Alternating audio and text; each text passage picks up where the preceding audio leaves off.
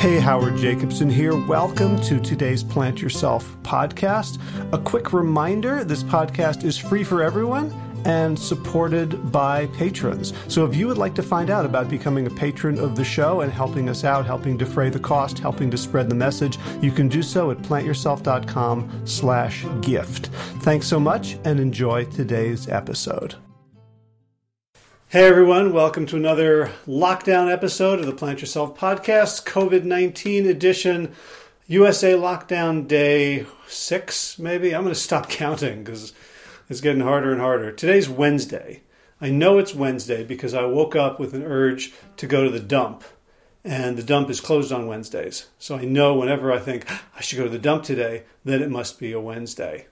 Uh, went yesterday, so the urge to go to the dump has nothing to do with the amount of garbage and recycling that we have to uh, move out of the mudroom, it's just perverse. It's just when I can't, then I must. When I when I can't, then I want. You might have uh, been experiencing some of that over these few days. There's there's places that I want to go that I would never go if I could. And now I'm just thinking, boy, it'd be really nice to go to Jo-Ann Fabrics or Michael's Crafts or maybe we could buy some elastic and sew masks. Like, you know, this uh, this feeling of of of restriction just just makes all the parts of me that chafe when my, I feel like my autonomy is being limited. Just uh, just want to act out.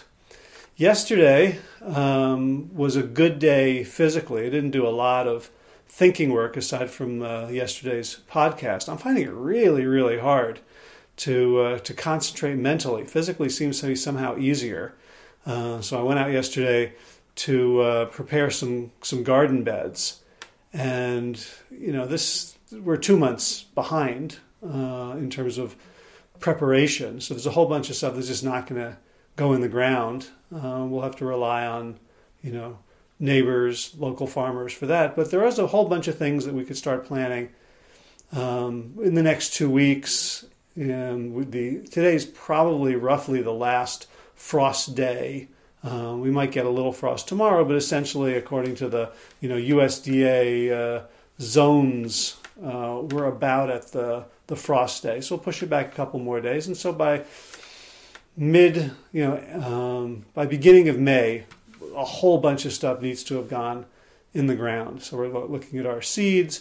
This year, of course, we're we're focusing much more on calorie crops than just you know nutrient crops. So things like grains, potatoes, legumes, uh, other root vegetables, and oil seeds like um, sunflowers and uh, and oil seeds like uh, pumpkins. So they really can provide calories because we've been talking, you know, we moved out to this piece of property so that we could practice this self sufficiency because I'm kind of a prepper.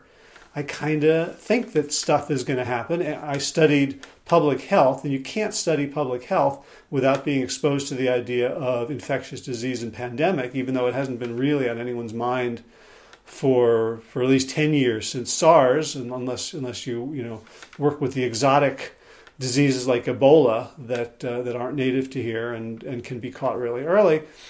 In 1993 or four, I read a book uh, called The Coming Plague by Laurie Garrett, and she had written this in the uh, in the wake of of um, the AIDS crisis, the HIV epidemic of the 80s.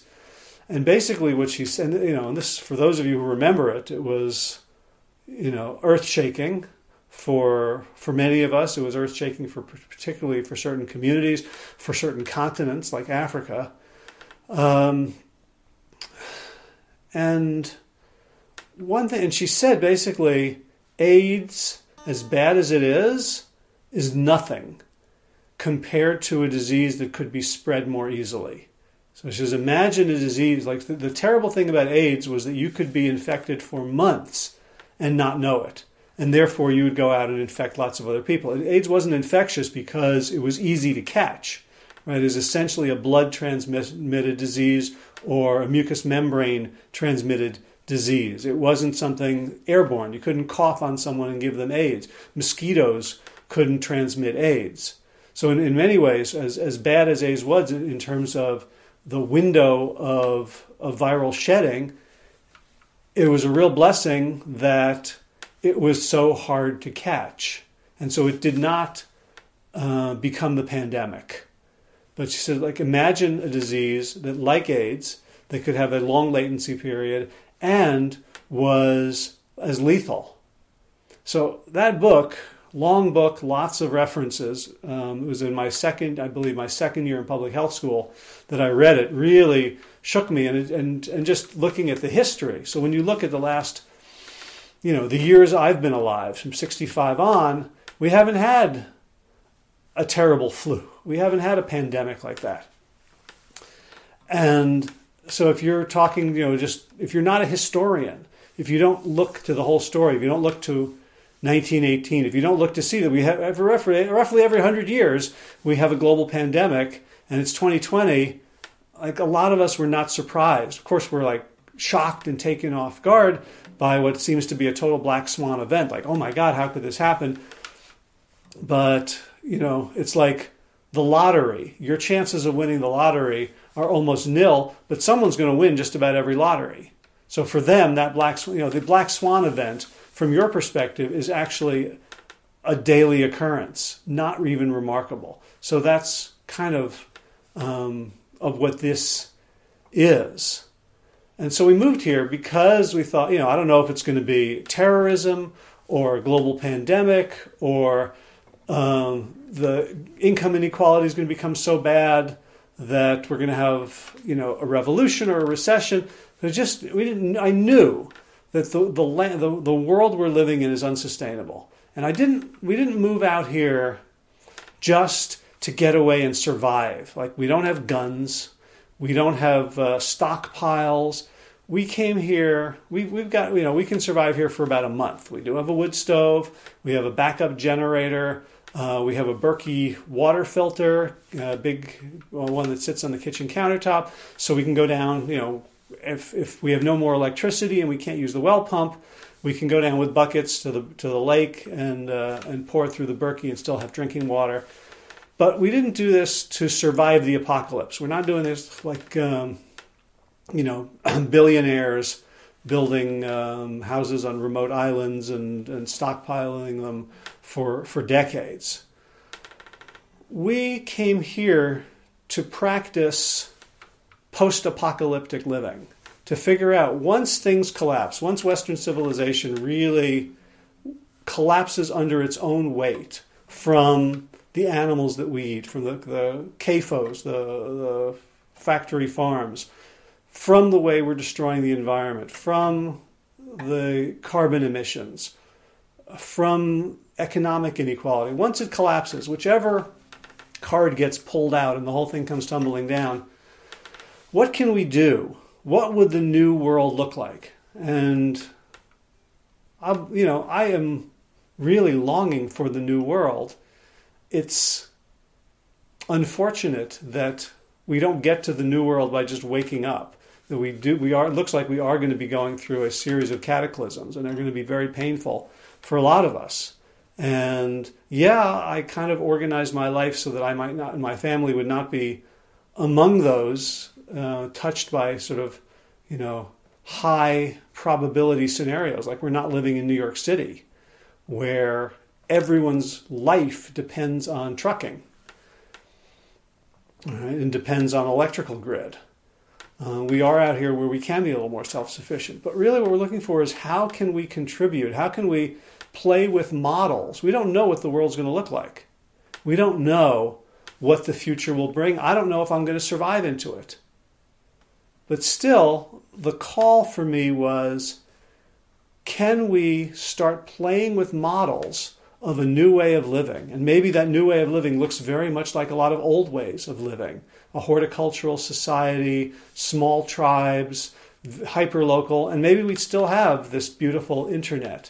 Maybe we can still have high tech um, that that you know both in the manufacture of the equipment and in the way it's distributed and the way power is distributed through it honors a greater spirit than that of predatory capitalism. But I came, we came out here to to play with new models of human society. um, new models of agriculture, of culture based on that agriculture, because everything, every society is defined by how it eats and how it gets its food and how it produces its food. And so that's why we return to the land. And so now here we are, and we've kind of been dabbling with stuff, but, but all of a sudden it's like, take this seriously.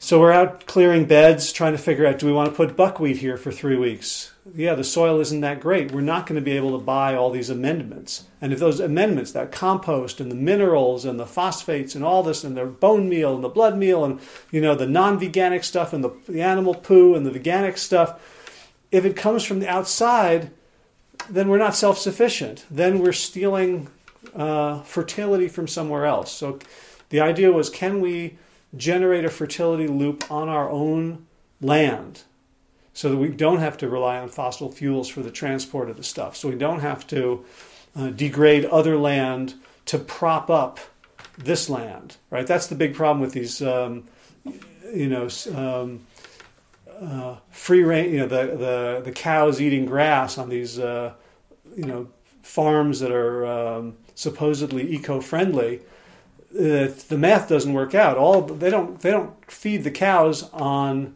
what they grow on that land. It's all imported from somewhere else. It's it's um, it's fake accounting. So could we veganically um, grow food on this land to support us and neighbors? And not all of it. We'd still, you know, we're not about total about total self-reliance, but we're talking about community self-reliance. Because you know, if we're just totally self-reliant, someone with a gun can come and just take it all. We've just made it easier for them. So we're talking about a, building a community spirit of helping each other. So yesterday was all about we, we mowed some of the back meadow uh, in preparation for excuse me in preparation for either um, growing a healthier meadow so that we get green manure or maybe even planting some hemp or wheat or um, more, you know, buckwheat and bringing it actually to uh, to fruition. So as we're making all these decisions, it's really about it's a question of investment. Like, what are we investing in?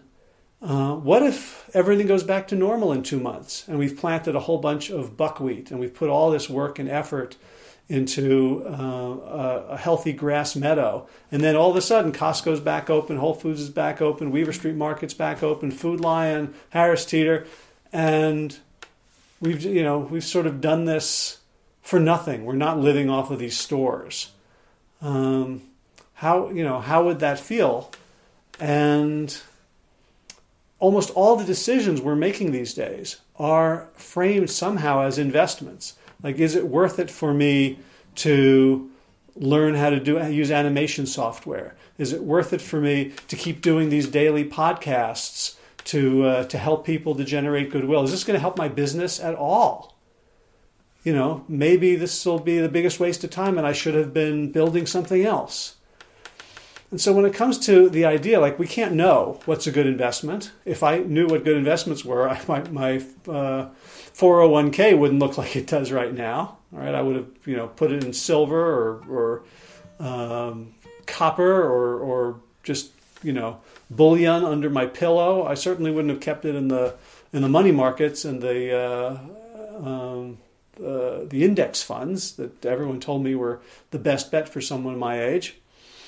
So obviously, we're very fallible and flawed when it comes to investment. So I was thinking, like, what what is the guiding principle for me? And it is that thing about I don't know what the future is, but I want to create and create as in creativity. I want to put forward a model of how things could be in the future, a model of how things could be better. Even if I don't survive, even if this doesn't turn out to be the apocalyptic pandemic that it looks like it might be, we might just go back to normal. They might find a vaccine, they might find a cure. we don't know. But in terms of our garden, I'm looking for how can I contribute an experiment, a, a mutation, as it were. So the virus is mutating. Um, So, can humans mutate as well? And we can see what works, what will survive this. And I was brought back to a song that I haven't heard in a long time. It was written in 1983, and yeah, I'm going to inflict it on you now. So before I do, I will just remind you, in case you want to click stop, that there's a tip jar for Plant Yourself uh, during this uh, this time where not much else is going on for me financially. And if you want to support the show and support me and my family, you can do so at plantyourself.com slash gift And with that out of the way, the song is called "Fashioned in the Clay." It was written by Elmer Beale early 80s. So, a time when we were worried about nuclear war, uh, you know, Soviet Union. But if you just take swap out a few of the details, it's an incredibly prescient song for right now. I'm just taking a quick look because I have oh I have two minutes. Um, I'll come back.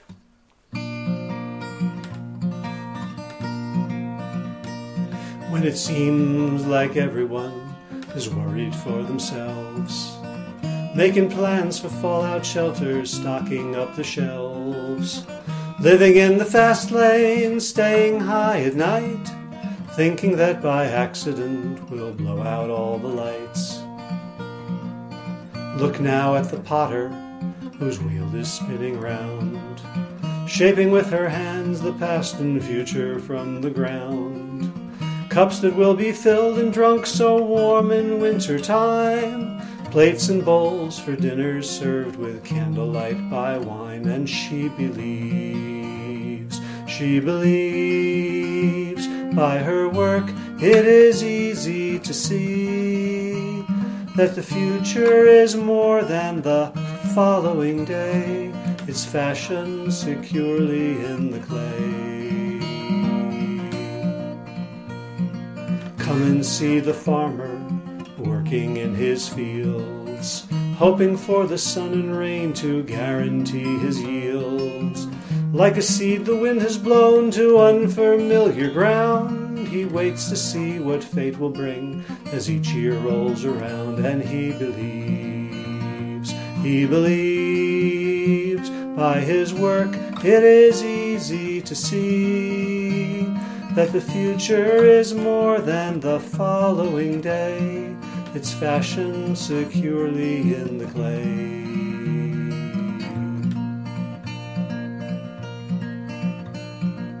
Elsewhere there are lovers in a warm embrace, happy with their plans to carry on the human race.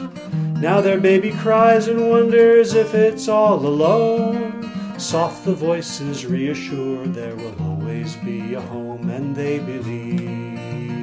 They believe by their work it is easy to see that the future is more than the following day.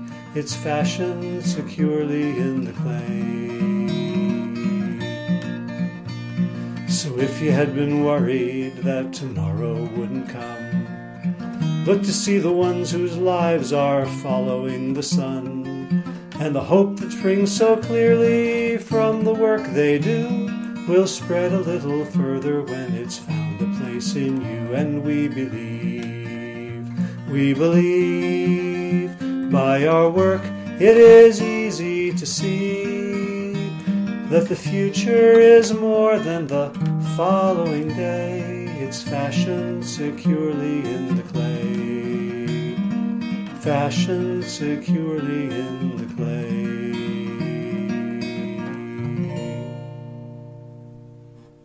So the future doesn't feel secure to me. My future, any particular future, but I do have faith that there will be a future, and it might not be the one that I envision, and it might not be the one that includes me, but by contributing my own best guess, by contributing my own creativity to the problem of how humans can live harmoniously on this earth with each other and with the rest of creation, that's what I'm investing in. And I'm curious for you, where are you putting your investment? If you have any extra time, if you're not a healthcare worker working 18 hour days, if you're not, um, you know, doing your normal thing or doing more of it or doing extra or hustling, if you have time and space, what is your investment philosophy? I'd love to know. You can let me know in the comments, on the blog on plantyourself.com, on the Facebook page, facebook.com slash plantyourself, on Instagram, ask Howie, um, or just email me, hj at plantyourself.com. And again, the tip jar is open at plantyourself.com slash gift. Um, every little bit helps if you are fortunate enough to be uh, financially g- good right now. Um, you can consider uh, making contribution. If you are struggling, no guilt. I want this to be available for everyone. So um, I total, totally get it. And uh, let's, uh, you know, create a future that can be better than what we have right now and better than what we've ever had. So uh, thanks for watching or listening.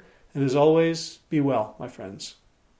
All right, time for thanks. Thanks to Will Ridenour for allowing me to use his beautiful song Sabali Dawn, The Dance of Peace. You can find more of Will's music at his website, willridenour.com. And of course, thanks to all of you Plant Yourself podcast patrons. Kim Harrison, Lynn McClellan, Anthony Disson, Brittany Porter, Dominic Maurer, Barbara Whitney, Tammy Black, Amy Good, Amanda Hatherley, Mary Jane Wheeler, Ellen Kennelly, Mr. Cobb, Rachel Behrens, Christine Nielsen, Tina Sharp, Tina Ahern, Jennifer Kanowski, David Bizek, The Mysterious, Michelle X, Elspeth Feldman, Leah Stoller, Alan Christensen, Colleen Peck, Michelle Landry, Josina, Sarah Durkis, Rhymes with Circus, Kelly Cameron, Wayne Pedersen, Janet Selby, Janet Selby, Janet Selby, hi Janet, Claire Adams, Tom Franzak, Jeanette Benham, Gil David Donahue, Blair Cyber, Dorona Vizov, Gio and Carol, Carolyn Argentati, Jody Friesen, Ruth Ann Funderburg, Misha Rosen, Michael Warbeck, the equally mysterious Tracy Z, Aviva Lael, Alicia Lemus, Rebecca Hughes, Val Linneman, Rhymes with Cinnamon, Nick Harper, Martha Bergner, Susan Ahmad, Ollie Levine, the inscrutable Harry R., Susan Laverty, the Panda Vegan, Craig Kovic, Adam Sharp, Karen Burry, Heather Morgan, Kelly Machia, Deanne Norton, Bonnie Lynch Plant Happy Oregon, Sabina Kurtzels, Nigel Davies, Marion Blum, Teresa Coble, Julian Watkins, Breed O'Connell. Shannon Hirschman, Linda Ayat, Home Hedegaard, Izatu Zinwa, Connie Hainline, Aaron Greer, Alicia Davis, Heather O'Connor, Carolyn Jensen, Sherry Olakoski of Plant Powered for Health, Karen Smith, Scott Morani, Karen Joe Crabtree, Tanya Lewis, Kirby Burton, Teresa Carell, Kevin McCauley, Elizabeth Rothschild, Ann Jesse, Cheryl Dwyer, Jenny Hazelton, Valerie Peltier, Peter W. Evans, Colleen Harrison, Justin Divich, Joshua Summermeyer, Dennis Bird, Darby Kelly, Lori Fanny, Linnea Lundquist, Valerie Hummel, Emily Iaconelli, Levy Wallach, Rosamund McAtee, Dan Picorni, Stephen Lehman, Patty DiMartino, Mike and Donna Kartz, Deanne Bishop, Bill Brielf, Gunter Schmidt, Marjorie Lewis, Kelly Molden, Trish Adams, Ian Kramer, Len Nancy Sheldon, Lindsay Bayshore, Gunmarie Hagen, Tracy Gullidge, Laura Heaton, Meg from Mama Says, Rochelle Kennedy, Diana Goldman, Stacy Stokes, Ben Savage, Michael Kay, Holly Butler, David Hughes, Connie Rogers, Claire England, Sally Robertson, Paran Ganchi, Amy Daly, Brian Tourville, Mark Jeffrey Johnson, Josie Dempsey, Karen Schmidt, Pamela Hayden, Emily Perryman, Olga Sidorowska, Allison Corbett, Richard Stone, Lauren Vaught of Edible Musings, Aaron Hasty, Sean Owen, Sagar Nayak, Erica Piedra, Danielle Roberts, and Michael Lushton for your generous support of the podcast. That's it for now. As always, be well, my friends.